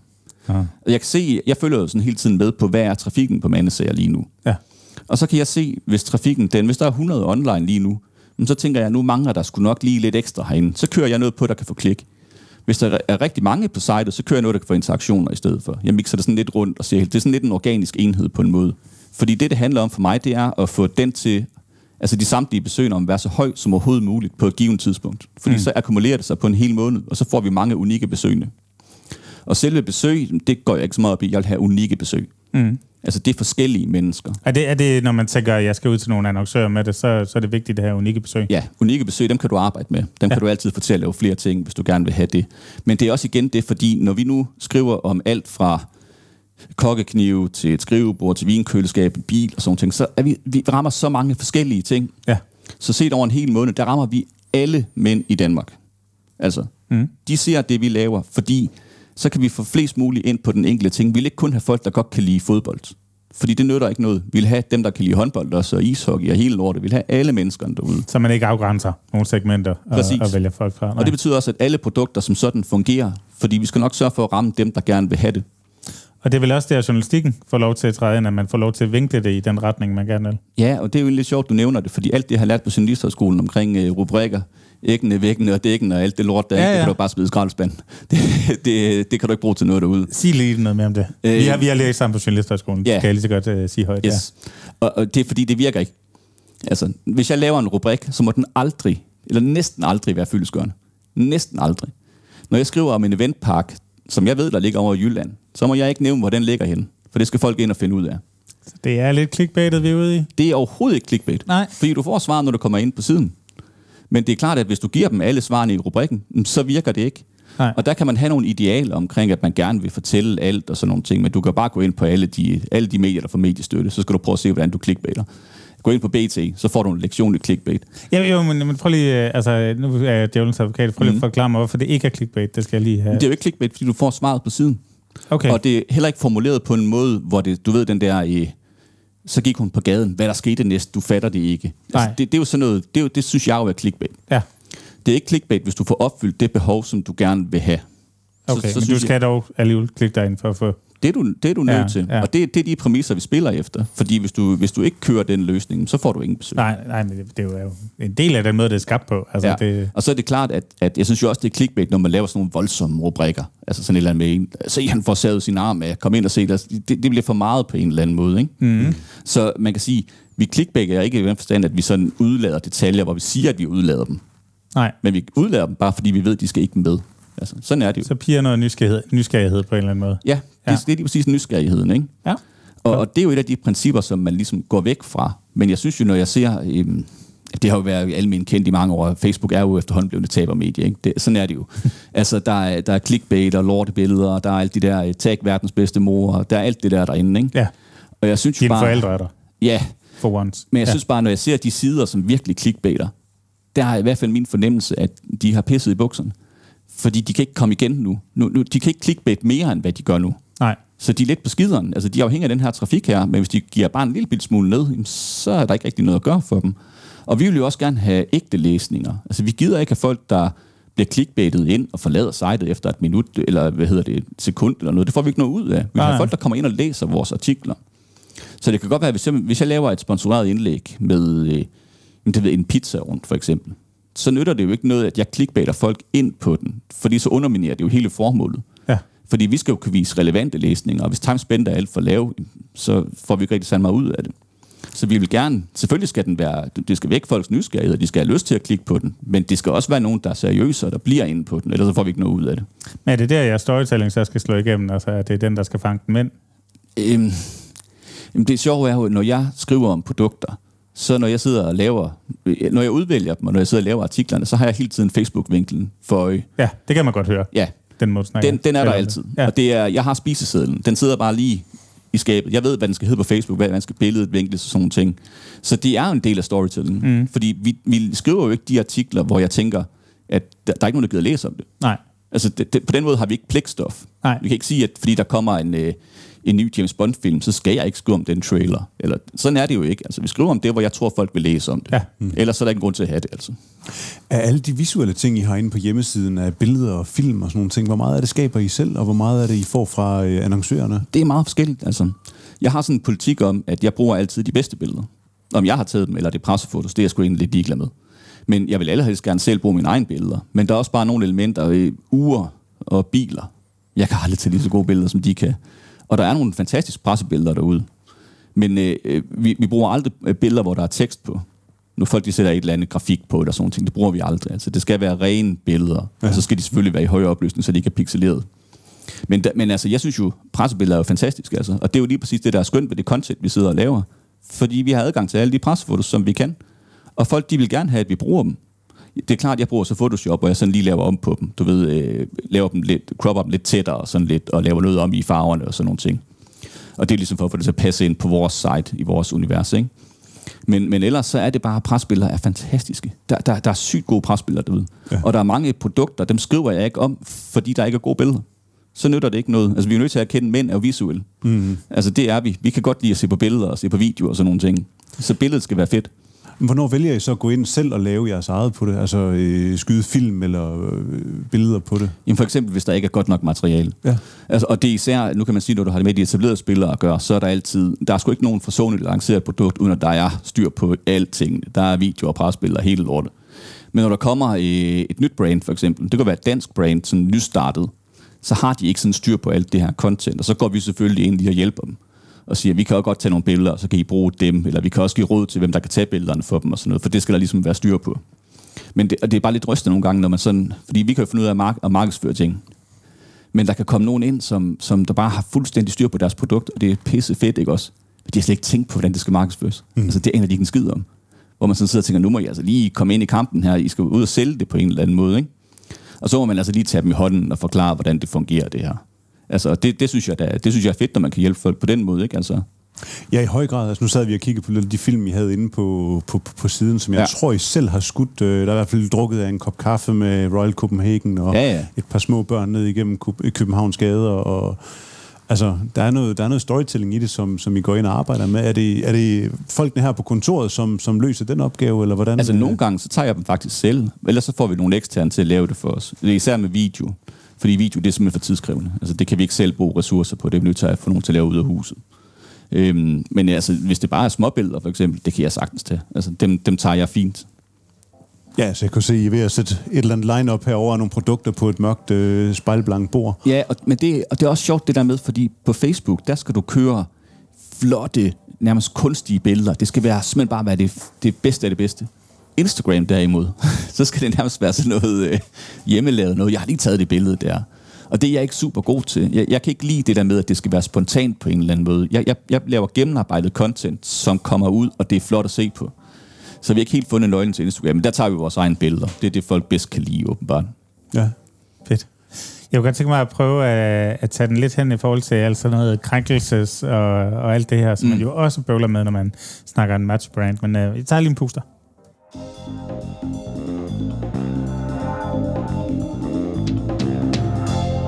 Fordi øhm, jeg kunne godt tænke mig at høre, hvordan det er at have et, øh, og nu kalder jeg det macho-agtigt brand som jeres, øh, i sådan en tid med alle de her krænkelsesparate snowflakes og MeToo-kampagner og sådan noget. Ja. Har, I, har I oplevet noget i den her scene, og i så fald, hvad er sådan det vildeste, I rent på i med det? Jamen, det, det har vi faktisk aldrig. Nej? Altså, det, det eneste kamp, vi sådan har virkelig været i vælten, det var så med den der kniv i bæltet, for eksempel, ikke? Okay, Men så det hele- var øh, ren og skær produkt, folk bare ikke. Præcis. Ja. Men hele det der spil mellem mand og kvinde, vi har aldrig hørt noget som helst.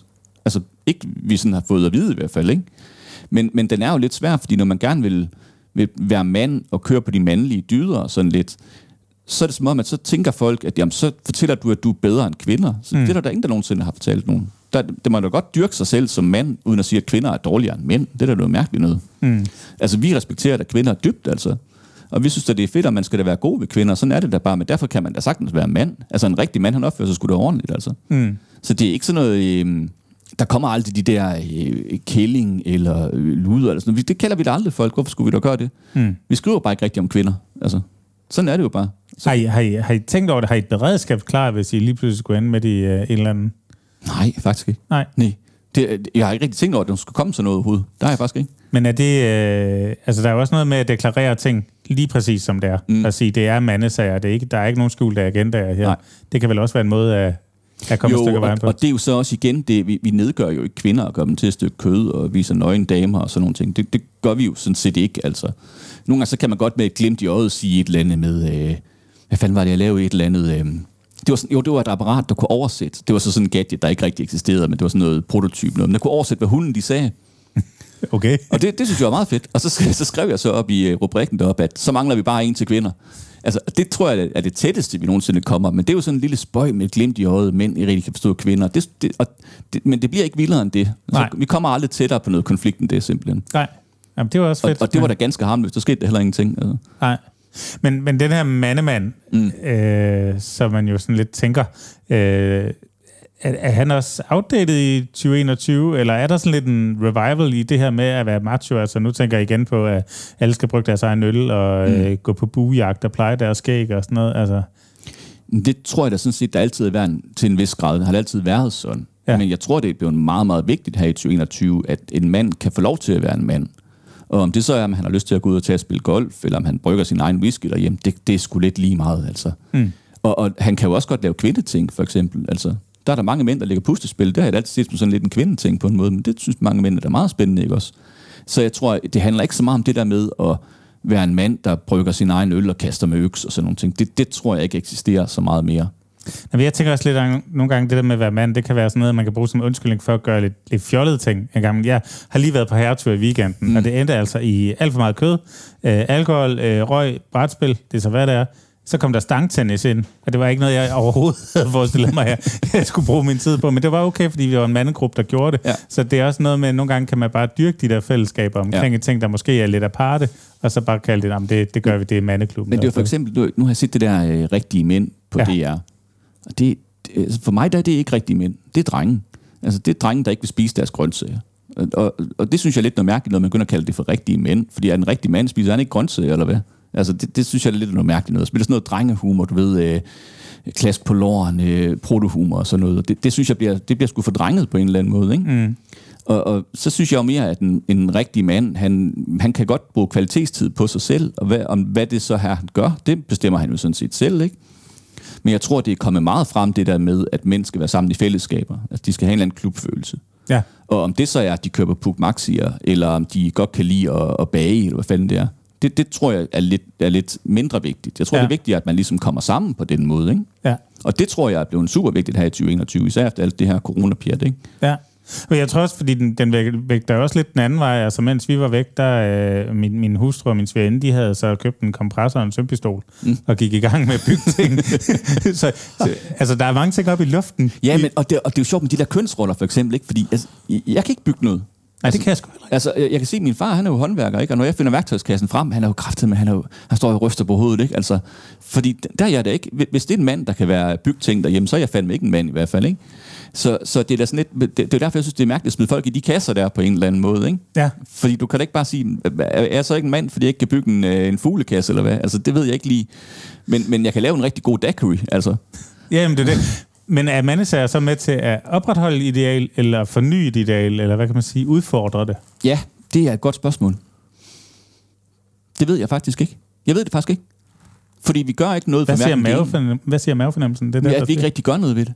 Fordi vi gør hverken det ene eller det andet, sådan set. Mm. Jeg tror, vi ligger sådan lige, lige i midten. Og vi går ikke ind og siger, at nu skal du øh, tage sammen med gutterne på kanotur. Altså, vi går aldrig ind og kommer med de der forslag eller sådan noget. Du må sgu gøre lige præcis, hvad du vil. Men hvis du skal på kanotur, så er der den økse her, den kunne måske være meget god at tage med, ikke? Ja. Men vi har også lavet sådan en, øh, en, en juicer, som kunne lave øh, strawberry daiquiris, for eksempel. Ikke? Ja. Den synes jeg skulle egentlig var meget fascinerende. Den kunne jeg godt lide at skrive om. Ikke? Så, så jeg tror ikke, at vi, sådan, vi, vi skævvrider ikke noget, der trækker folk i en bestemt retning. Jeg tror ligesom, vi, vi lægger det bare ud der, så siger vi, du kan plukke i det, hvis du vil, og brug det, du kan. Og ellers så kan du bare lade være. Og så gør de sådan det, der passer dig på en måde. Ikke? Ja. Fedt. Peter, jeg bliver nødt til at spørge, vi, vi er ved at være ved vejs ende. Vi har Ja. snart snakket en times tid. Øhm, nu, det, er jo, det er jo fantastisk rum at komme ind i med alt det her grej, der er rundt omkring, og som vi også sagde, før vi gik i gang med at optage, altså der, er det er jo heller ikke noget, som ens øh, bedre halvdel vil blive enormt glad for, hvis man fylder stuen op med. I hvert fald ikke det hele. Øh, Men vi skal have den whisky lige om lidt, ikke? ja, jo, hvor, hvor meget af det har du sådan lige kommet til at slæve med hjem? Gør man ikke det? Eller hvor meget har været hjemme og så endt herop? Jamen, der skal I jo huske på, at, øh, at det er måske også lige groft nok, men det er jo, det er jo en blikkenslag, der siger at stoppe lokum, ikke? Det er, jo, det er jo mit arbejde på en måde. Sådan er det jo alligevel ikke. Jeg elsker jo tingene, og jeg er fascineret af dem. Men vi forsøger så vidt muligt at holde alle tingene herinde. Så er det jo klart, at nu, jeg har jo to små drenge derhjemme, de kommer jo her en gang, men de går helt amok. Der holder Ej, jo verdens største Lego Batman-bil Ja, præcis. foran De går helt amok. De vil gerne samle den, og, og der hænger også den batwing der, den vil de også gerne have samlet og sådan nogle ting. Så de er meget med herinde, og så laver vi tingene herinde. Og Så de holder vil det gerne her. far på arbejde. Jamen, fordi der, den store, han er meget sådan, han, han udfordrer regler hele tiden. Og så har jeg sagt til ham, ind på kontoret, gør vi lige, hvad der passer os. Så siger, må jeg, må jeg få cola? Ja, du må få alt det cola, du vil have. Vil du have slik? Ja, ned med slikket. Og han må sige bandeord, og han må gøre lige, hvad der passer ham. Fordi det gør vi herinde på kontoret. Det er vores frirum på en eller anden måde. Ikke? Mm. Øh, og, og derfor så kan jeg godt lide at have tingene herinde. Ja. Altså, fordi det er her, de hører hjemme. Det er her, de, det er her, de er givet til på en måde. Så det er ligesom vores, vores, øh, ja, vores kirke på en måde. Ikke? Det kan man vel næsten kalde. Og tingene fungerer også bare bedst inde på Storborgs værelse. Hvis du tager mod af Storborgs værelse, så er det lige pludselig ikke altid lige så seje. De går i stykker. Ja. Altså, og det, det nytter simpelthen ikke noget, vel? Altså, Det er fedt.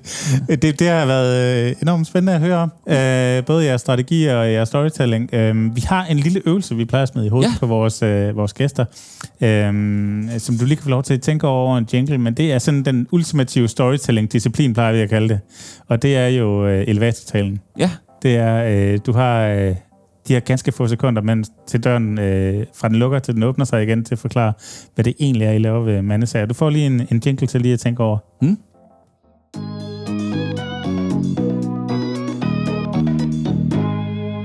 Det var endda en af de korte. Så nu øh, forestiller vi os, at vi stiller os ind i... Ja, der burde jo være en elevator her. I bor på fjerde sal, ikke? Jo. Men, øh, og, og døren lukker, og jeg spørger dig... Øh, Peter, det er længe siden, øh, vi gik på Journalisthøjskolen sammen. Ja, hvad, det- hvad er det egentlig, du render og laver, det der mandesager? Jamen, jeg har lavet et online-univers for mænd, øh, hvor vi skriver nogle seje ting. Og det er sådan set det, vi gør. Og, øh, og de ting, vi skriver om, det er, fordi vi selv synes, de er seje. Og så kan du komme ind og læse om dem og se, hvordan de fungerer. Og du kan også få et link til, hvor du kan købe dem hen. Men om du kommer ind eller ej, det bestemmer du sgu selv. Perfekt. Bum. Er det, er, det, er det det? Fordi jeg synes, den er lidt svær. Altså, Det er, det er ganske udmærket, tænker jeg. Det er godt bud. Det er godt bud. Men jeg synes jo bare... Jo, Der bliver råbt, at de er Danmarks største ja, det, det vil vi også gerne sige. Vi er, vi er Danmarks største online-medie til mænd. Ja. Altså, der er ikke nogen, der er større. Altså, vi, vi er også større end Euroman, for eksempel. Det har vi været i flere år nu. Hurtigt bud på, hvorfor I er blevet det. Det tror jeg, fordi vi er i øjenhøjde. Jeg tror ikke, vi skræmmer nogen væk. Jeg tror, vi, vi, vi forsøger ikke at snoppe ned af, men heller ikke opad. Og jeg tror, øh, jeg tror, at den moderne mand, han især ikke vil have at høre, hvad han skal. Han får hele tiden at vide, nu skal du gøre det, nu skal du gå i det tøj, nu skal du drikke det, og sådan nogle ting. Det gider han simpelthen ikke at høre på mere. Det hører, det hører han nok derhjemme med. Herinde, der fortæller han ikke, hvad han skal gøre. Vi siger, ham bare, vi siger bare til ham, du kan se den her seje ting. Synes du, den er fed? Jamen, så køb den da. Hvis ikke den er fed, så lad være. Altså, Ja, og lad være med at tage kviklån. Ja, det skulle du også lade være med. Det gider vi ikke, det pjat der. Altså, det tror jeg er, det tror jeg er hele hemmeligheden. Det tror jeg simpelthen, det er. Må jeg spørge en sidste ting til sidst? Hvor er mandesager henne om øh, fem år? Så er vi i udlandet. Ja. Altså nu har vi kørt det i Danmark, og, og vi skal lige have styr på hele vores setup. Du ved, øh, der er sgu en masse SEO, der stadigvæk mangler. Vi, vi har så mange lavt hængende frugter, som vi forsøger at sidde og plukke hele tiden, men vi har også en to-do-list, som vi aldrig nogensinde bliver færdige med. Og det, det er jo godt til vis grad, fordi det kan ligesom holde dig til ilden på en måde, ikke? Men når først vi har forfinet vores setup i, i Danmark, så begynder vi at bevæge os til udlandet. Fordi det her, vi laver, det er, det, det, er, det er nemt at kopiere. Og, og øh, så kan det godt være, når du kommer til udlandet, så findes der andre spillere. Der, der er nogle amerikanske medier, som lamme til os. Altså, de er fucking dygtige. Men vi skal da ud og lege på et tidspunkt. Det skal vi da helt klart, fordi så stor er Danmark jo altså heller ikke. Og så er det klart, så skal vi, vi skal have nogle flere mænd herinde, ikke? Altså nogle flere, der kan lave noget herinde. Fordi det er vores øh, problem, det er, det er hænderne simpelthen. Altså vi, vi har ikke nok hænder herinde. Så øh, på den måde skal vi da komme videre. Så, øh, så synes jeg jo også bare, at der er mange, der snakker om, hvornår, øh, hvornår sælger I så til, til Egmont eller Bonnier eller et eller andet. Så, Det kommer vi da aldrig nogensinde til at gøre. Hvorfor skulle vi da gøre det, altså? Vi skal, vi skal jo slå dem. Det er jo det, der er, sådan set er det, er det væsentlige her, ikke? Og så kunne det jo også være spændende at kigge på nu, altså kvindesager. Nu kan det godt være, at jeg siger, at jeg ikke ved en skid om det og sådan nogle ting, men måske jeg kan finde nogen, der kan. Mm. Og så kan man jo bruge nogle af de ting, vi har lært her, fordi altså, nu, nu sidder, det er jo sjovt, når jeg sidder og snakker om det her. Jeg, jeg har jo lært så meget af det her. Altså, jeg, jeg, jeg- ved lige præcis, hvordan det her det skal skæres. Jeg ved, hvad brugerne gerne vil have derude. Jeg kender dataen i det hele. Så det er jo det, er jo det håndværk, det er jo blevet sådan meget nemt for mig på en eller anden måde. Men hvis jeg bare kan tage alle de ting, jeg har lært, og hvad jeg har lavet forkert, og give videre til en anden, og bygge et andet brand op, så kunne det være fedt at gøre det også. Men det skal selvfølgelig være inden for vores rammer på en eller anden måde. Ikke? Så det, det tror jeg, der kunne være næste skridt. Altså, man kan sige, trafikmæssigt, der, det, det er svært at blive større. Altså, vi, vi har ikke behov for at være større. Og Det, det tjener vi ikke så mange flere penge på. Altså, vi er ligesom så store, vi kan blive. Ikke? Altså, så, så jeg tror, det mest naturlige vil være altså, nye medier, nye markeder simpelthen. Det tror jeg. Det har været rigtig fedt, at du gad øh, dele ud af dine værktøjer, både med storytelling og markedsføring og, og hele, hele pivetøjet. Tak for det. Jamen, det var da så lidt. Det er fedt, der er nogen, der gider høre på mig. Ja, da. ja, det er godt. Tak for i dag. Selv.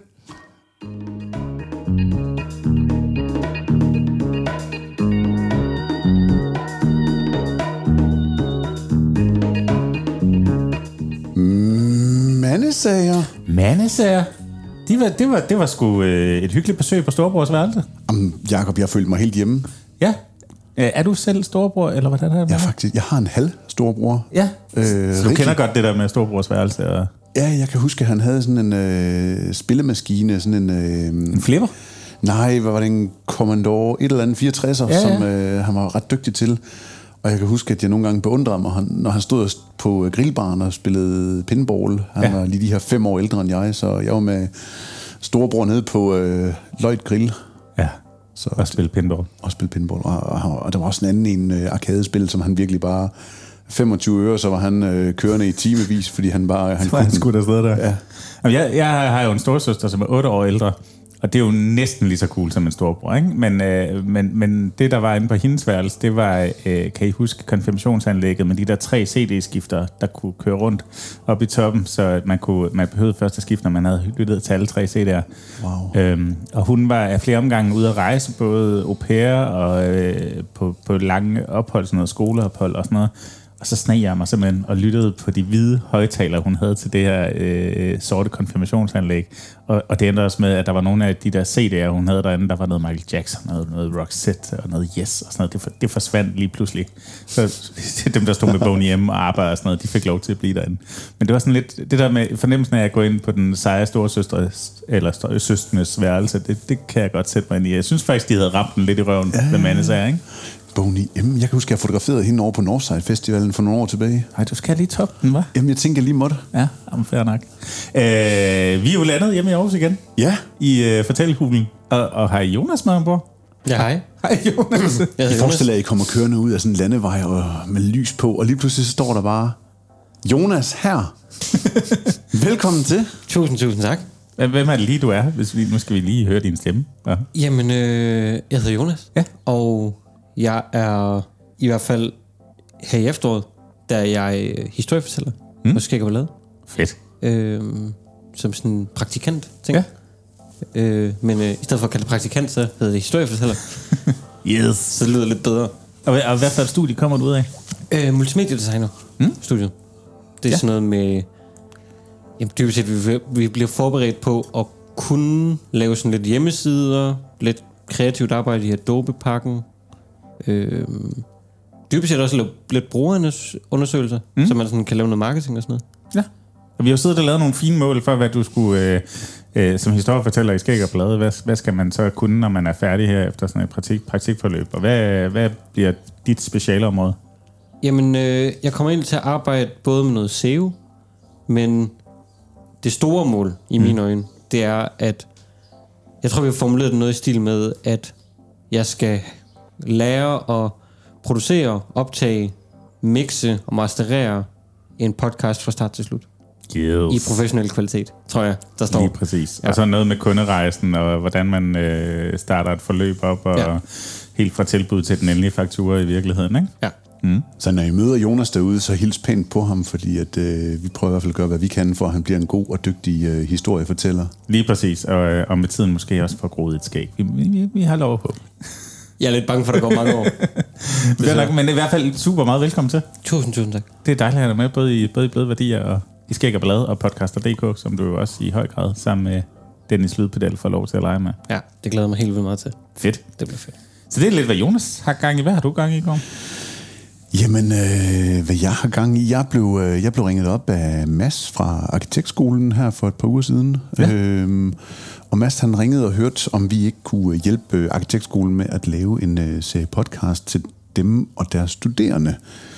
For ligesom at hjælpe dem med at lande mere blødt på studiet. Fordi at øh, arkitekt, det kan være sådan et... Øh, for nogen lidt, lidt højt ambitionsniveau og lidt stressende at være i. Så vi skal lave en serie på tre afsnit omkring deres struktur, deres kultur og deres didaktik på, mm. øh, på, på skolen. Og det er fuld pakke med øh, jingleproduktion og hele pivetøjet, og hvad er lyden, og hvordan lyder arkitektskolen, og prøve at se, om vi kan sammen med Henrik Palke Møller få øh, lavet den auditive lydbillede, der ligesom skal være med til at formidle hvad hedder sådan noget, for den her arbejdsgruppe, som er nedsat. Trivsels... Trivselsråd, var ja, det ikke sådan noget? Trivselsrådet, hvor de har haft ansatte og ledelsen og studerende og ansatte det så undervisere til ligesom at, at sætte ord på, hvilke udfordringer, som man står overfor, når man er studerende på arkitektskolen, og så dykke ned i det, og du kommer til at være ja, facilitator eller moderator på, øh, Det var et meget skørt det, jeg fik lavet. Jamen, de har sådan lidt bedt om en, en værtrold, eller ja. hvad kan man sige, en, en, øh, en journalistisk øh, personlighed, som ligesom binder det hele sammen og får interviewet de her repræsentanter. Og det er jo en, en interessant rolle at få det hele til at, at, at, at have en fin rød tråd og gå op i en højere enhed forhåbentlig til sidst. Og så Altså, jeg synes, det er godt set af dem, det der med, at de tænker podcastmediet ind som øh, et godt sted at fange deres studerende, fordi at de ved, at deres studerende lytter utrolig meget til podcast, når de sidder og arbejder med tegninger og modeller og så videre. Og så, øh, så gå ind og ramme dem der, hvor, hvor de ved, at der er, der har man i hvert fald deres opmærksomhed i længere tid i gang. Ja, altså det, det er sgu svært at sidde og læse en bog og høre podcast samtidig med at lave sin egen stemme og lytte til en tredje stemme. Altså sådan, mm. det, er sgu, det, det, det kan godt være lidt udfordrende. Men, men jeg synes, det der egentlig var fint ved det opkald, jeg fik fra, fra arkitektskolen, det var egentlig at, at handle hurtigt på det, for det var egentlig til første omgang, så var det en mail, vi fik ind, og jeg stod travlt ude i, på en cirkusplads i Ballerup, det skal jeg nok komme tilbage til, mm. og havde bare lige et behov for at skrive til, til Mads, prøv at høre, vi har modtaget den, vi... Øh, du får lidt kald her, og så får du et svar senere på ugen, og, og greb den med det samme, og, og fik øh, givet ham hele den her kunderejse her af, af god service, så han ligesom følte, at han havde øh, rækket ud til os, og han øh, blev imødekommet, og ja. Ja, så mødtes vi jo mødtes vi faktisk med ham nede øh, på godsbanen her i Aarhus, hvor, hvor den nye arkitektskole jo stille og roligt er ved at gøre klar til første hold elever, og hvor han også havde dimension nede i den rå hal med, med det afgående hold. Øh, så vi satte os nede på Institut for X ved siden af jeg drak en kop kaffe. Det er, sådan, det er sgu meget the skæg og blade way at gøre det. Altså, øh, ryk hurtigt, få drukket den der kaffe, få kigget anden i øjnene, og, og vi blev super meget skarpere på, hvad det er for et produkt, de i virkeligheden ønsker, at vi kunne spare allerede der. Så nu er vi klar til at, at skulle gå i optag-mode og, og research-mode og alt det der hen så længe. Ja, det bliver en produktion her øh, slut august, start september. Vi, øh, vi rykker ud med, med det helt store, altså magier og interview i øh, podcaster.dk regi. Ja, yeah, det bliver fedt. Nå, men jeg har også gang i noget. Øh, jeg har faktisk lige kommet hjem fra et interview. Sådan helt klassisk journalistisk pen og papir interview. Det er jo ikke engang skrevet endnu, Jacob. Nej, det, er, det ligger kun på min blog og inde i hovedet, og også lidt på min diktafon.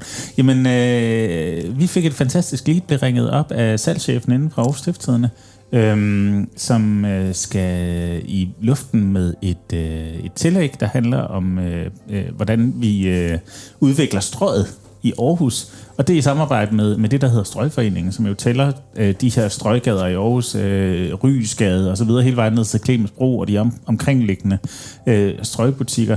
Øh, så det blev til en snak med formanden derfra, som også selv er erhvervsdrivende på strøget, og, og ligesom er den samlende enhed for de her butikker, som er gået fra at være specialbutikker i gamle dage til i høj grad at være kædebutikker nu, dog stadig med, fortalte han 88 specialbutikker puttet ind, men også med Bruns Galeri og Salling og sådan noget som nogle af de her spydspidser. Og, øh, og de skal jo om noget gentænke deres rolle, når, når der nu er McDonald's og Hennes Morris og, øh, og kædeforretninger med en eller anden stor koncern liggende i Sverige eller et andet sted. Hvorfor er det så relevant for butikkerne stadig at være en del af strøgforeningen? Hvorfor er det vigtigt at have et hyggeligt miljø? Hvorfor er det vigtigt at have julelys i gaden, som er noget, de bryster sig enormt meget af? Hvorfor er det vigtigt at prøve at lave små grønne oaser og legepladser?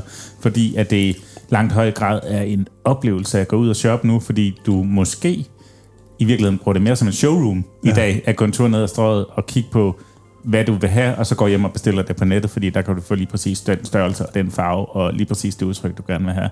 Så det bliver sådan en, en snak om udvikling, som øh, jeg så skal have formet til en artikel nu her, og så har jeg deadline om en uges tid på den. Ej, hvor spændende.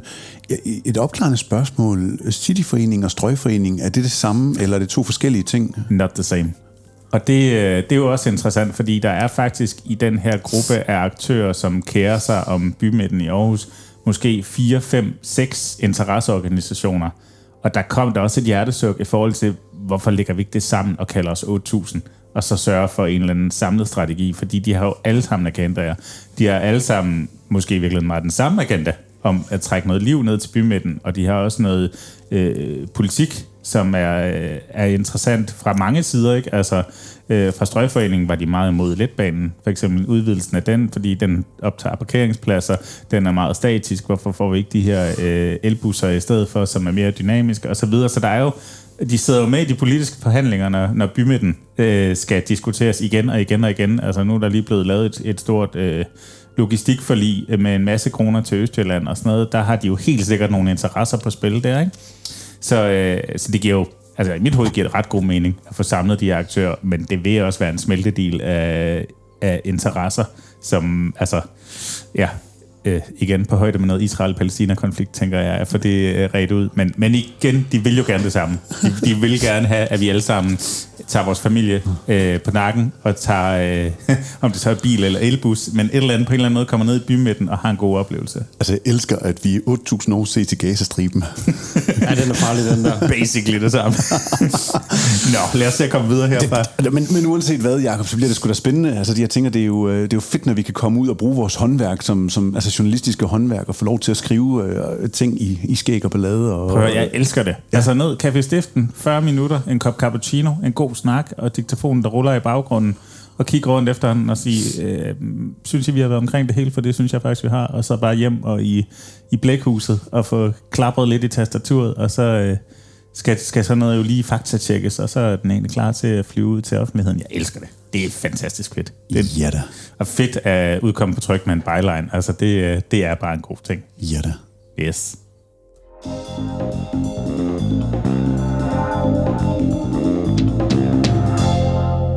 Fedt.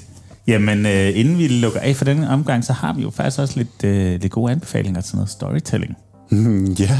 Gorm, du har ikke rigtig haft tid til at kigge øh, film eller høre podcast eller sådan. Du har været et helt andet sted i verden. Jeg har været i min helt egen lille øh, verden, min egen lille boble af historiefortælling i børnehøjde. Jeg har nemlig været i Ballerup øh, på den nye Cirkus Sumarum plads.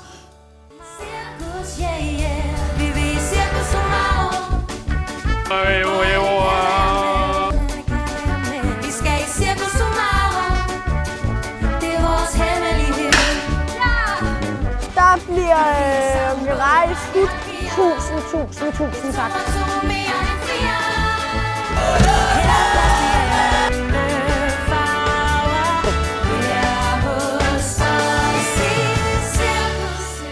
Og det er jo bare skønt at høre tonerne af cirkus og stå derude og høre, hvordan de øver inde i teltet, og så være med til at bygge pladsen op. Fordi min rolle på Circus Sumarum øh, igennem flere år har været at designe og indrette pladsen og få den til ligesom at være klar til publikum frem mod forpremiere og premiere. Og, som, det er altid lidt hektisk, og det er et super skønt arbejde, hvor man har en masse frivillige, man ligesom skal prøve at, at få udnytte de ressourcer og de kompetencer, som de besidder, fordi at, at, at vi skal bare nå at være færdige til, at der står flere hundrede glade, forventningsfulde familier og skal ind og opleve den her cirkusplads her. Og i år er ganske særligt, fordi at vi har delt cirkuspladsen ind i tre. Normalt så plejer det bare at være en stor oplevelse, hvor man tænker, det hele oplevelsesdesignet fra du går ind igennem øh, åbningen ind på pladsen og kigger rundt og kan se teltet, du kan se popcorn, og du kan dufte popcorn, og du kan se slåsejs og merchandise, og alle de her aktiviteter, som børn og barnlige sjæle, de ligesom kan komme ud og, og opleve et par timer før, end at de øh, går ind til selve forestillingen.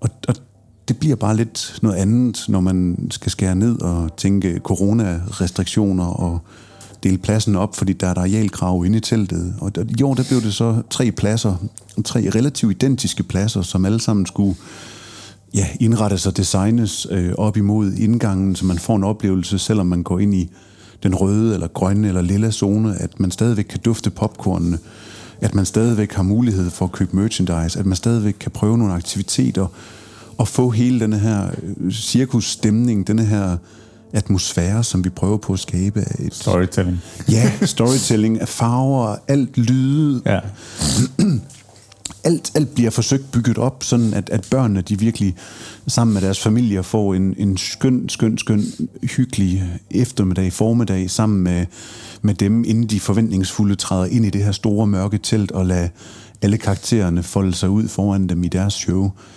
Og det er ikke alle, altså det, det er ikke mange steder, hvor man, man virkelig kan aktivere sit publikum to timer før, end at de kommer ind i, i teltet eller ind til, til et show, men, men det har man egentlig lykkes med her på, øh, på cirkuspladsen for, ved, ja, ved Circus Sumarum. Så jeg har, jeg har været ude at lave øh, storytelling øh, med, med, med store telte og popcornboder og slåsejs og en hulens masse dejlige frivillige mm. i øh, Ballerup. Og øh, om et par uger, så tager jeg over og pakker det hele på lastbiler. Og, så ryger øh, det til Aarhus. sender hele beduljen afsted til Aarhus, og så står jeg nede på tankroen og, og, og, og, og bygger det hele op en gang til. Og øh, det bliver spændende at se, om der er nogle arealkrav, der ændrer sig, om vi kan lukke flere publikummer ind, og så må vi tage højde for det. Mm.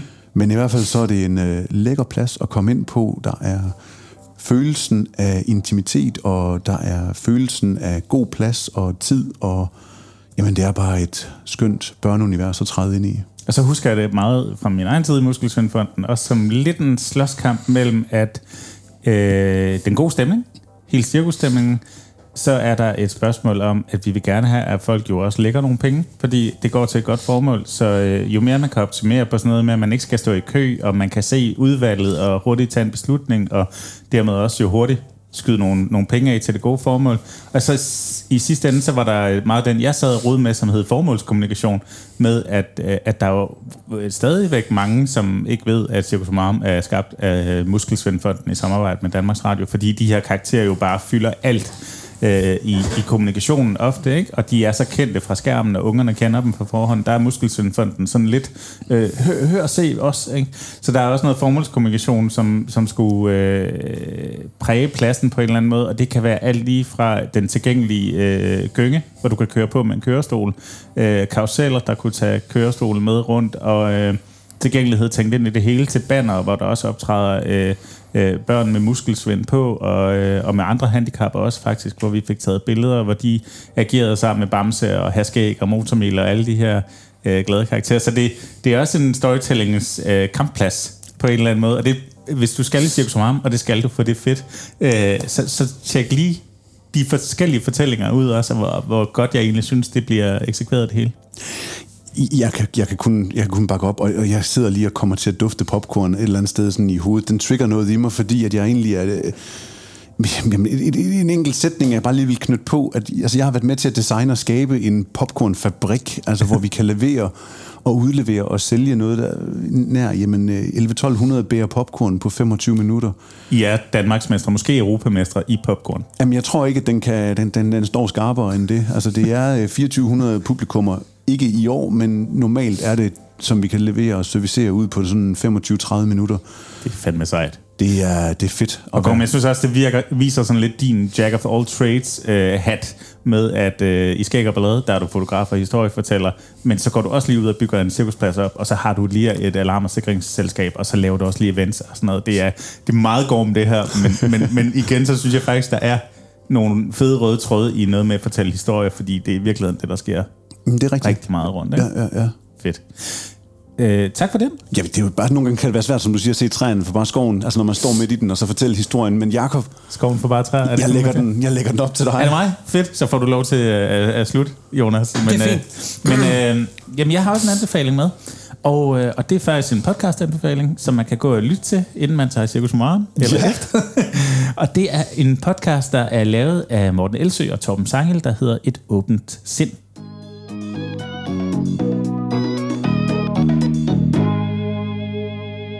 I dag skal vi tale om UFO'er i vores hovedtema. Er der noget, der tyder på besøg fra fremmede civilisationer i de videoer, som Pentagon har frigivet, eller har de måske en mere kedelig forklaring? Og så skal det handle om at sætte mønter fast på huden, om at røre ved branden eller uden at brænde sig, og også lidt om kognitiv støj, om QAnon, om hvordan man kan misbruge en fodboldspillers dramatiske hjertestop til at sprede misinformation for at fremme sin sag. Det er noget af en menu. Øh, lad os gå ombord i den, Morten. Lad os det. Jamen, øh, den her podcast er et åbent sind. Jeg har lige lært den at kende, og så vidt jeg kan se, ligger der faktisk også kun to afsnit tilgængelige øh, fra, fra 9. juni og 17. juni i år øh, derude, så den, den er ret sprit ny. Og øh, vi har at gøre med de her to øh, herrer, øh, Morten Elsø, som kalder sig formidler af sådan noget som blandt andet madkultur og krops- og madkultur, men også information og især misinformation. Øh, og så har vi Torben Sangel, som egentlig er øh, optræder mest for tiden som journalist øh, i blandt andet Zetland, skriver han for dem, men også er forfatter og har en Ph.D. Øh, i moderne kultur. Og, øh, og de her to, de har sat sig sammen for at, at, at prøve at lære sig at tænke kritisk Øh, og de siger, at, at den her podcast ligesom er din guide til at undgå at blive snydt, ikke mindst af dig selv. og det er jo ret fedt. Altså, det er virkelig en kæphest for mig. Jeg synes, sådan noget kildekritik burde være et fag i folkeskolen, fordi at der er så mange øh, historier over det hele, der vælter ind over os, og der er rigtig mange afsendere med forskellige budskaber. Og der er altså både skidt og kanel derude, ikke? Øhm, så de tager emner op, og det kan simpelthen være alt lige fra øh, nogen, der poster en video med, at når du er blevet vaccineret, jamen så bliver din hud magnetisk, og du kan få en 5 kroner til at hænge fast. Hvor de, hvor de går ind og debunker den video og siger, det, din hud er fedtet, og hvis du putter solcreme på, så hænger ting også fast. Og i øvrigt, så er mønter ikke magnetiske, ja. basically. Og det kan også være UFO-myter, hvor der lige er kommet den her rapport fra Pentagon, øh, og, og, og, og hvor UFO'er er kæmpe op i tiden. Altså for nogle afsnit siden anbefalede jeg selv podcasten Flyvende til Lærken, som kun handler om, hvad sker der ude i, i verdensrummet, og, og får vi besøg lige om lidt. Og, og altså, det er to tydeligt meget kloge herrer, der sidder og snakker sammen her, og de har en helt klar dagsorden om, at, at prøv lige at huske at skrue op for den sunde fornuft en gang imellem. De kan, øh, det er ikke kun en anbefaling, for jeg synes faktisk også godt, de kan have tendens til at have hovedet lidt op i røven på sig selv, og blive en lille smule øh, selvhøjtidlige at, at høre på. Og, og, og det håber jeg ændrer sig. Altså nu har jeg kun lyttet til de to afsnit, der er tilgængelige, øh, fordi problemet med det her er jo, at man skal jo heller ikke gå ukritisk til dem selv. Og de havde faktisk et lille segment i den, i den seneste podcast, hvor de siger, at der var en, en forsker, som udtalte sig omkring det her med øh, kritisk tænkning, som blev passet op af en af sine lyttere, som sagde, mm, prøv lige, prøv lige at lægge mærke til det, hvor han vendte tilbage og sagde, tak for det, tak for det input, det tager jeg til mig, og det skal jeg tage til mig, og, øh, og så videre. Og det skal de huske også selv, kan jeg mærke, fordi ellers så bliver det lidt øh, øh mor fra et og to, der sidder og er kloge, og så skal vi andre øh, rette ind og lytte efter, og, og gøre det ligesom øh, Morten og Torben siger. Og, og det bliver for meget. Altså, så kommer jeg i hvert fald til at stå af. Men indtil videre, så synes jeg faktisk, det er rigtig befriende med sådan en, en podcast, som ligesom tager nogle aktuelle emner op, og så bare lige hiver det en gang gennem, øh, gennem øh, kritisk sans maskinen. Så En åben sind.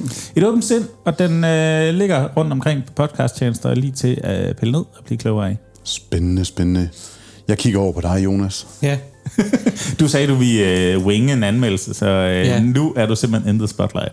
Øh, jamen, jeg tror egentlig, det jeg gerne vil anbefale, jeg ved ikke, om man skal kalde det storytelling, men det er i hvert fald en podcast. Mm? Øh, det er Anders Christiansen og øh, René Fredensborg, Ja. der har en podcast, der hedder En Gonzo siger goodbye, Ja. som ligesom, ja, journalist og kulturmand René Fredensborg, han vil melde sig ud af kultureliten. Den startede sidste efterår, og den handler egentlig om rejsen fra øh, planlægning af det her afskedsshow, som René han gerne vil holde, sige farvel til øh, kultureliten, eller ja, ligesom tage afstand fra kultureliten og mediebranchen, og så til, ja, hvad der ligesom er sket frem til nu. Nu vil jeg ikke røbe for meget.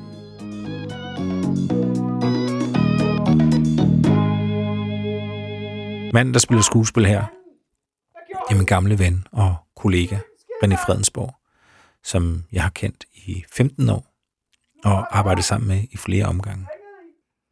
Så hvis jeg, hvis jeg kan få smør på brødet, så kan jeg heller ikke knippe damen og gøre hende dejlig.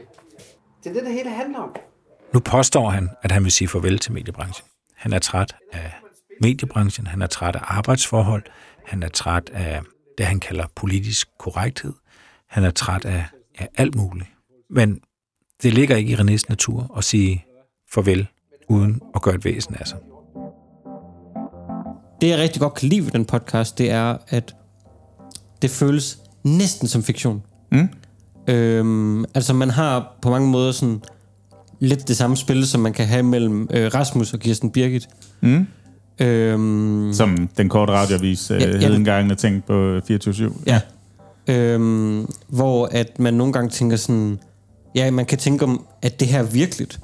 Øh, der er også imellem, der er der et tre timers afsnit, hvor at øh, de drikker sig, bero, eller de drikker sig fulde, Ja. og har gæster, øh, folk de ringer ind, og det, jeg vil sige, det, det er radio, eller det er podcast, fuldstændig usensureret. Mm. På sit bedste og sit værste. Hvad, hvad får man ud af det som lytter? Øhm, jeg tror, det man får ud af det, det er... I hvert fald René, han er en, han er en karakter. Mm. om, altså, på den ene side, så er han, så øh, hænger han ud med de smarte og de fine. Og på den anden side, så er han, så er han fra, jeg tror det er Vejleområdet, og er egentlig sådan, øh, ikke så fancy overhovedet, altså. Nej. Hver, hver anden uge, så går han ned og... Nej, hver uge, hver tirsdag, så går han ned til den lokale kyllingemand og altså får sådan en kylling på spyd. øhm, ja, så der er sådan en dualitet i ham. Ja. Øh, og det er det, der, det er det, der egentlig skaber hele spillet overfor øh, hans ven Anders, der, der egentlig er meget fin og poleret. Fedt. Så, så det er både et indblik i hans liv, men der er måske også nogle, mere generelle ting om at høre til og øh, stå udenfor, og måske ikke vil høre til, men gøre det lidt alligevel. Og, Ja, jeg tror, det, det at René han egentlig er sådan lidt skør. Eller skør det er måske det forkerte ord, men at han i hvert fald er sådan... Øh, Underholdende. ja, altså han, han, er en, han, er en, han er en karakter. Ja. Øhm, og jeg tror, at, ja, det kræver en karakter, at en, samt, en, en podcast, der er så meget øh, op i sin egen røv, hvis man kan sige at det kan... At det Nu har jeg kan fået introduceret forfærdelige udtryk i den her podcast. Ja. Det er genialt. ja. altså, altså, jeg, jeg er kæmpe fan af René også. Ja. Ja. Øh, og, og synes, altså, hans stjernenummer til dato er jo stadigvæk, øh, da han tog ud på Christiania og begyndte at bygge et hus i fristaden og blev jaget væk, fordi det måtte man ikke. Øh, og det var også lidt hans claim to fame, før han blev øh, gonzojournalist over på Radio 24 og, og, og, og øh, mistede jobbet, fordi han øh, uforvarende fik nogle kolleger til at smule hash gennem Sverige og så videre. Ja. Men jeg kunne faktisk rigtig godt tænke mig at få ham med i Bløde Værdier, fordi han fortæller virkelig også historier på sin helt egen måde. Og, og den der dualitet, du snakker om, synes jeg også er ekstremt Ja. ja. spændende, fordi lige meget, hvor meget han prøver, så er han fanget i at være en del af kultureliten nu. Fordi at øh, han er sådan en, som folk øh, både elsker og hader, og, øh, og han er, er et navn, og det kan han ikke slippe for. Altså, Ja, det ja, altså, han har været, den seneste måned, har han været lidt en, øh, en besættelse for Ja. mig, med. Det vil jeg godt øh, indrømme. fedt. Øhm, ja. Og hvor kan man finde podcasten? Jamen, øh, jeg har fundet den på Apple Podcast. Mm. Men jeg går ud fra, at den også er på Google Podcast, eller Spotify, eller jeg tror også Tidal, de har fået Spot, øh, podcast nu. Fedt. Så Altid også. overalt. Så to podcast-anbefalinger og en tur øh, ud og prøve Circus Umarums forplads. Det bliver, det bliver godt. Det er jeg slet ikke i tvivl om. Fedt. Jamen, øh, så tror jeg, vi er ved at være ved vejs ende og vender tilbage om tre ugers tid igen med en podcaster, faktisk. Ja, Jakob, der kommer fra Aalborg og øh, har sit Ugly Fruit Production, ja hvor han øh, laver podcast. Lidt det samme, som vi gør i podcaster.dk, men med nogle super interessante tanker øh, bag de podcasts, han laver, blandt andet om øh, veteraner. Jeg har med ud og interviewe dem om, om at træffe valget med at rejse krig for landet, og øh, øh, også podcast, hvor han laver øh, ting for erhvervslivet, og hvor han tager ud og, og snakker om folk med mærkværdige liv og så videre. Så ja, det kan I godt glæde jer til. Det bliver godt. Mm. Det kan jeg love allerede nu. Ja. Så er der vil jeg bare tilbage og sige tak til øh, Henrik Palke. Henrik Palke Møller, som har lavet hele lydsiden til det, I har lyttet til af små skiller. Og så er det her afsnit her, det er lavet i samarbejde med podcaster.dk. som er dem, der sidder og klipper ja. og redigerer og så videre. Det er dig, Dennis. Tak for det. Og hvis I nu kan kunne lide det, I har hørt i dag, så må I endelig ikke tøve med at komme med en anbefaling, eller sige, hvem det er, vi godt kunne drømme om at have som gæst næste gang. Ja, vi drømmer selvfølgelig også om øh, en masse stjerner inde i din podcast-tjeneste, så vi ryger frem i algoritmen. Og det allerbedste, man måske i virkeligheden kan gøre, det er at øh, sende det her afsnit videre til en ven, som øh, lytter til podcast, og som man mener kunne få glæde af et skud storytelling. Ja, tak. Tak fordi I lyttede med. Vi øh, lyttes ved. Tjek øh, skæg og podcaster.dk ude i mellemtiden. Hej.